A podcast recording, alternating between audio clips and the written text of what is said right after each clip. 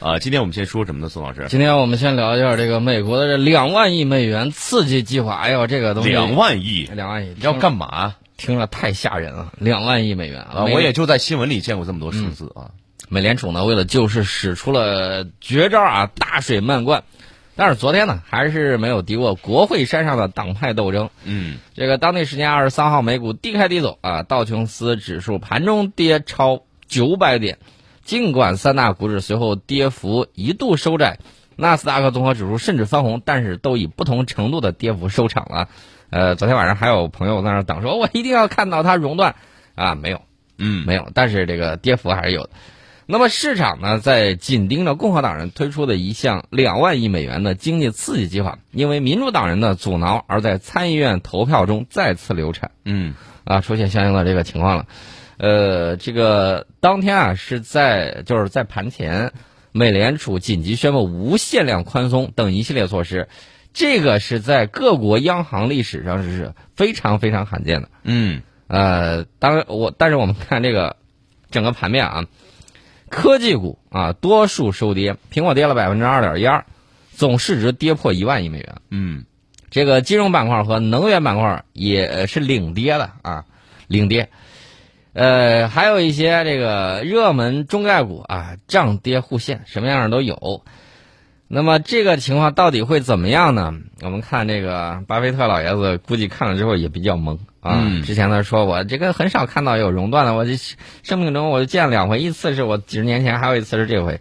呃，过了这个一周了，我又见了好几回。对，老爷子一生之中，就是作为股神，能经历这么多事儿，也是也是一个传奇的经历啊。呃，我现在了解到的数字，根据约翰霍普金斯大学疫情中心的数据，截至到这个我今天早上看见这篇稿子的时候，美国新冠病毒累计确诊病例达到了四万三千六百六十七例，仅次于中国和意大利。而且呢，我看这个中国日报他们这个微博啊，这个速度会比较快一些。有一系列的最新统计数据，大家可以去看一下，也是这个霍普金斯大学这个发布的。嗯，然后呢，他们说现在这个测的人越多，然后你就看那个发病率越高啊，这个情况比较多。那么这个影响到哪儿了呢？这个随着新冠疫情在美国的蔓延，白宫频频召开这个新闻发布会啊，大家也看了他那个首席科学家也说了，我都说了。别超过十个人，嗯，但是我又不当间儿啊！你看来了这么多，来包括记者，包括人，一下都超过十来个，我也没办法啊。有他就说了，有些时候你得做不得不做的事情啊，我没办法。那么这个会议室相对来说比较狭小，有可能成为病毒传播的温床。为此呢，医学专家曾经建议举行线上发布会，至今未能实现。你搞个视频发布不就行了吗？不行，那非得亲自跟人聊，亲自跟人聊。结果就出了现了有几个问题，比如说凤凰网的那个王佑佑，对吧？还有几个比较犀利的，呃，美国的这个记者问特朗普好几个问题，问都问什么？呃，问的问题就 一下问的比较尖锐，就就反正特朗普就答不出来，呃，他不是答不出来，嗯，然后意思就是 不不不，直接打断。啊，下一个人。啊，你正在问的下一个人，那不就是答不出来吗？呃，结果等到第二次啊，有朋友在那儿等啊，就。在线翻译啊，嗯，在那等，等了俩小时，终于终于开发布会了。结果你猜怎么样？嗯，结果是，你看王佑佑那几个记者都不在了，嗯嗯，然后记底下这个几个记者安排的记者啊，提的问题又比较水，没有什么新意。昨天他们又说又要等，我看有朋友有晚上不睡觉就在那等特朗普的这个呃记者见面会，结果呢？一看说哦推迟了，这个很很少见，一般情况下都是晚上，咱这儿凌晨两点他开发布会，呃，昨天的改改到凌晨六点，咱们这儿北京时间凌晨六点，然后人家说哎，那先睡觉吧，睡完觉之后我们再看。那么他这个里头的这个情况，据说啊，白宫记者协会说被告知有一名同事疑似感染，疑似感染，疑似感染，他曾经在三月九号、十一号、十六号和十八号出现在白宫。然后呢，这个白宫记者协会就说了，我们建议所有这些时间内待在白宫的记者都去查看一下公共卫生建议，咨询医学专家，并采取适当的下一步行动。嗯，我现在大概能够感受到白宫的恐惧哈。嗯嗯啊，人其实也是有点焦虑，哎，是有点焦虑。这个记者呢是这么样一个情况。那么这个危机之前，白宫简报室为记者提供的座位是四十九个啊，相当于一个班啊。这个十五号的时候缩减到二十五个。那么这次呢，又把座位数缩减到了十四个，其实还是有点多，嗯还是有点多。呃，然后呢，这个医学专家此前已经对这个狭小空间内举行新闻发布会有所诟病。二十二号，美国顶级传染病专家安东尼·福奇在接受《科学》杂志网站采访的时候，就这个专家啊，就说了，他说白宫疫情发布会的讲台挤得满满当当的，因此他建议举行虚拟新闻发布会，就是线上的，但是至今未能实现。他还吐槽白宫说，你和白宫打交道的时候，有时候你不得不重复说一遍、两遍、三遍、四遍，然后事情才能解决。所以我会继续推动这件事。这里面说，呃，专家推动了这么几遍，你知道说明什么问题？第一，信息反馈机制有问题；第二，官僚主义。嗯说专家的话，你说一遍儿他还没有感觉到，嗯，你还要让这个美国顶级的传染病专家说四遍儿才能推得动。对，这个里头就很说明问题了。那么，这个美国总统呢，在上周四的时候对发布会记者人数表达了不满，你们真的做的太近了，真的，我们应该削减百分之七十到百分之八十的记者，我会让两三个我喜欢的记者留在这儿，我认为这是一个好办法。嗯呃，然后呢，他不依不饶的指着这这一群记者啊，说你们真的做的太近了，你应该挪一挪，立刻挪一挪。嗯，挪挪吗？呃，这这这个情况怎么说呢？首先，我觉得啊，嗯这个防疫的期间呢，还是要很重视的啊，因为那个密集地区容易产生这种情况，有有这种危险性。嗯，另外呢，就是，呃，你不是玩推特玩的挺好的吗？对啊，呃你你可以搞一个线上虚拟的嘛，对不对？嗯呃，按照他们的说法，就是白宫和国会针对疫情的安全措施一直比较淡薄，直到上周，直到上周啊，白宫要求记者测量体温之后才能进入简报室，而在十五号以前，白宫甚至不对出席发布会的记者人数进行限制。国会大厦方面呢，尽管因为疫情原因向公众关闭，但是记者仍然可以在嗯无体温检测的情况下进入大厦，并与议员和工作人员进行接触。嗯，所以啊，你看我们这个早就说了要隔离十四天，十四天，那十十五号到现在根本不就不够十四天。哎，不够十四天，而且呢，他大家注意一点啊，这个美国呃这个民主党议员又中招了，美国这个共和党议员又中招了，所以可怕的事情在后面呢。对，现在听说是不是有第三例了？那么这个情况大家可以看啊，嗯还是相当的不重视。对，这个病毒的传播速度真的是到了一定程度，它是一个几何级的倍数的增长啊，啊，不是说他没有能力，他肯定是有它肯定是。有。但是呢，这个不重视，也不知道出于一种什么心态啊。我记得，这是所谓的自由嘛，对吧？呃，我觉得他可能出于自大、啊，对，傲慢嗯，啊，大概就是这么样一个情况就不。把这个疫情当回事儿。然后呢，大家就会发现，这个国内啊，有些人就是随人家的这个宣传口径在起舞。为什么这么讲呢？前两天我们谈到了那个医疗船，对吧？美国那个医疗船，什么原因我们去谈它这个医疗船呢？是因为有朋友圈很多人发这个东西问我，向我求证，嗯说真的假的？因为不同的朋友发过来发过来那个文章啊不一样，说美国可强大了，美国不造这个呃隔离医院，他啊。造这个医院船，造医院船上医院船去航母上吗？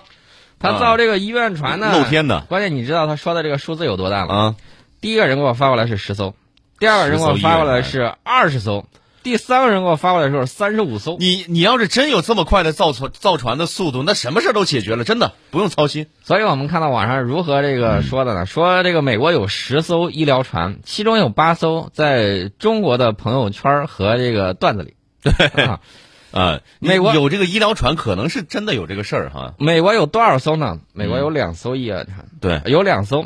那么这两艘医院船，我相信比听我们节目的广大的八零后朋友、岁数还要大。对，那个仁慈号应该是一九七五年建造的嗯，一九七五年。对，你再说了啊，一九七五年，这两艘船，四十多岁了啊。这两艘船主要是干什么用呢？嗯它主要是针对，主要针对的是这个战场上的这种外科伤病。嗯不好意思，没有这个隔离，就是隔离开传染病的这种功能，没有这个功能。嗯，你要把它弄上去，你会发现它会是下一艘钻石公主号对，啊。那么它是干什么用的呢？它只是到美国这个，比如说到纽约，把一些把一些普通病人嗯接到医疗船上去，然后把这个医院腾出来，这个来收治新冠肺炎感染患者。嗯啊，是打算是这么用的，缓解一下当地的这种医疗压力。他可以做这个事情，但是他不能直接去抗议啊，他是做不到的。另外呢，美国有一艘最先进的、最先进的医院船，在哪儿呢？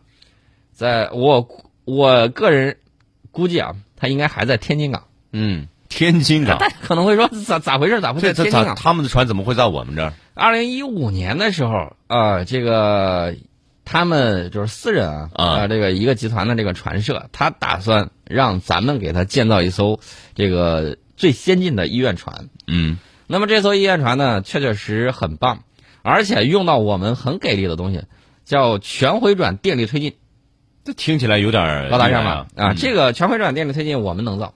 嗯，呃他们用他们造不了。好意思，呃，其他他们是弄不成的。然后我们做这个东西，到二零一八年的时候啊，大家可以到网上看那个照片，那艘医院船除了没有刷那个外漆，嗯里面那个红底漆是刷过的嗯啊，基本上就可以了。后来我听说，可能是因为那个那个集团，因为这个经济形势不太好，嗯然后呢，他没钱了，所以那艘船暂时没有下文了。美国最先进的那个医院船是在那儿的。嗯，啊，这个是非军用的。对，我们的和平方舟号可是有可以隔离这个传染病的这个舱室的，嗯那个位置在哪儿呢？就在设计的时候就设计好了，就在那个船的尾部、大家知道这个船只要一跑起来，它不是有这个甲板风嘛，对吧？嗯它处在下风口，这些隔离舱是处在下风口，所以说呢，这个就比较安全一些。啊，这是我们当时做的这个设计。呃，我们呃有，你要问这个咱们有没有这个医院船，我可以明确告诉大家，大概呃我们大概有多少艘呢？有十艘，其他还有一些不太知名的，还有一些可以改装的这种。他们日常奔赴在祖国的这个大大小小的岛屿，然后呢，对这个伤病啊进行救治啊，嗯主要起到这样作用。吨位呢有大有小，不太一样。这是我们讲到的，说到这个医院船，啊，只有两，美国只有两艘啊，而且不适合救治传染病病人啊，这是我给大家说的。那么大家可以看啊，在这个新冠疫情全球流行的这个背景之下啊，各国纷纷拿出了一系列抗疫装备，阻击疫情的蔓延。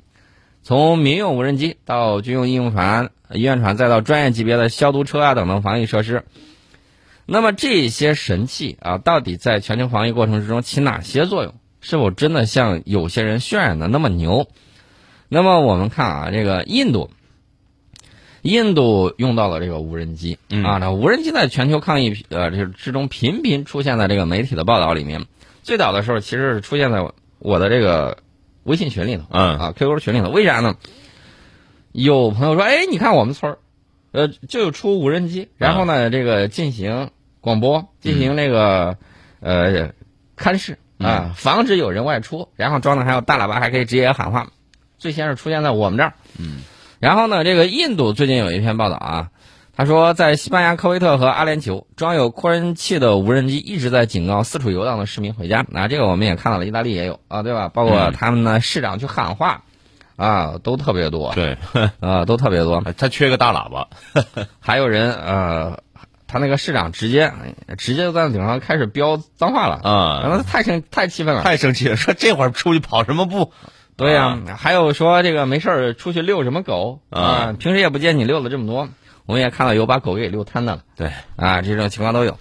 那么在保加利亚啊，使用了装备热成像仪的无人机，对布尔加斯地区罗姆贫民窟的居民呢进行体温检测。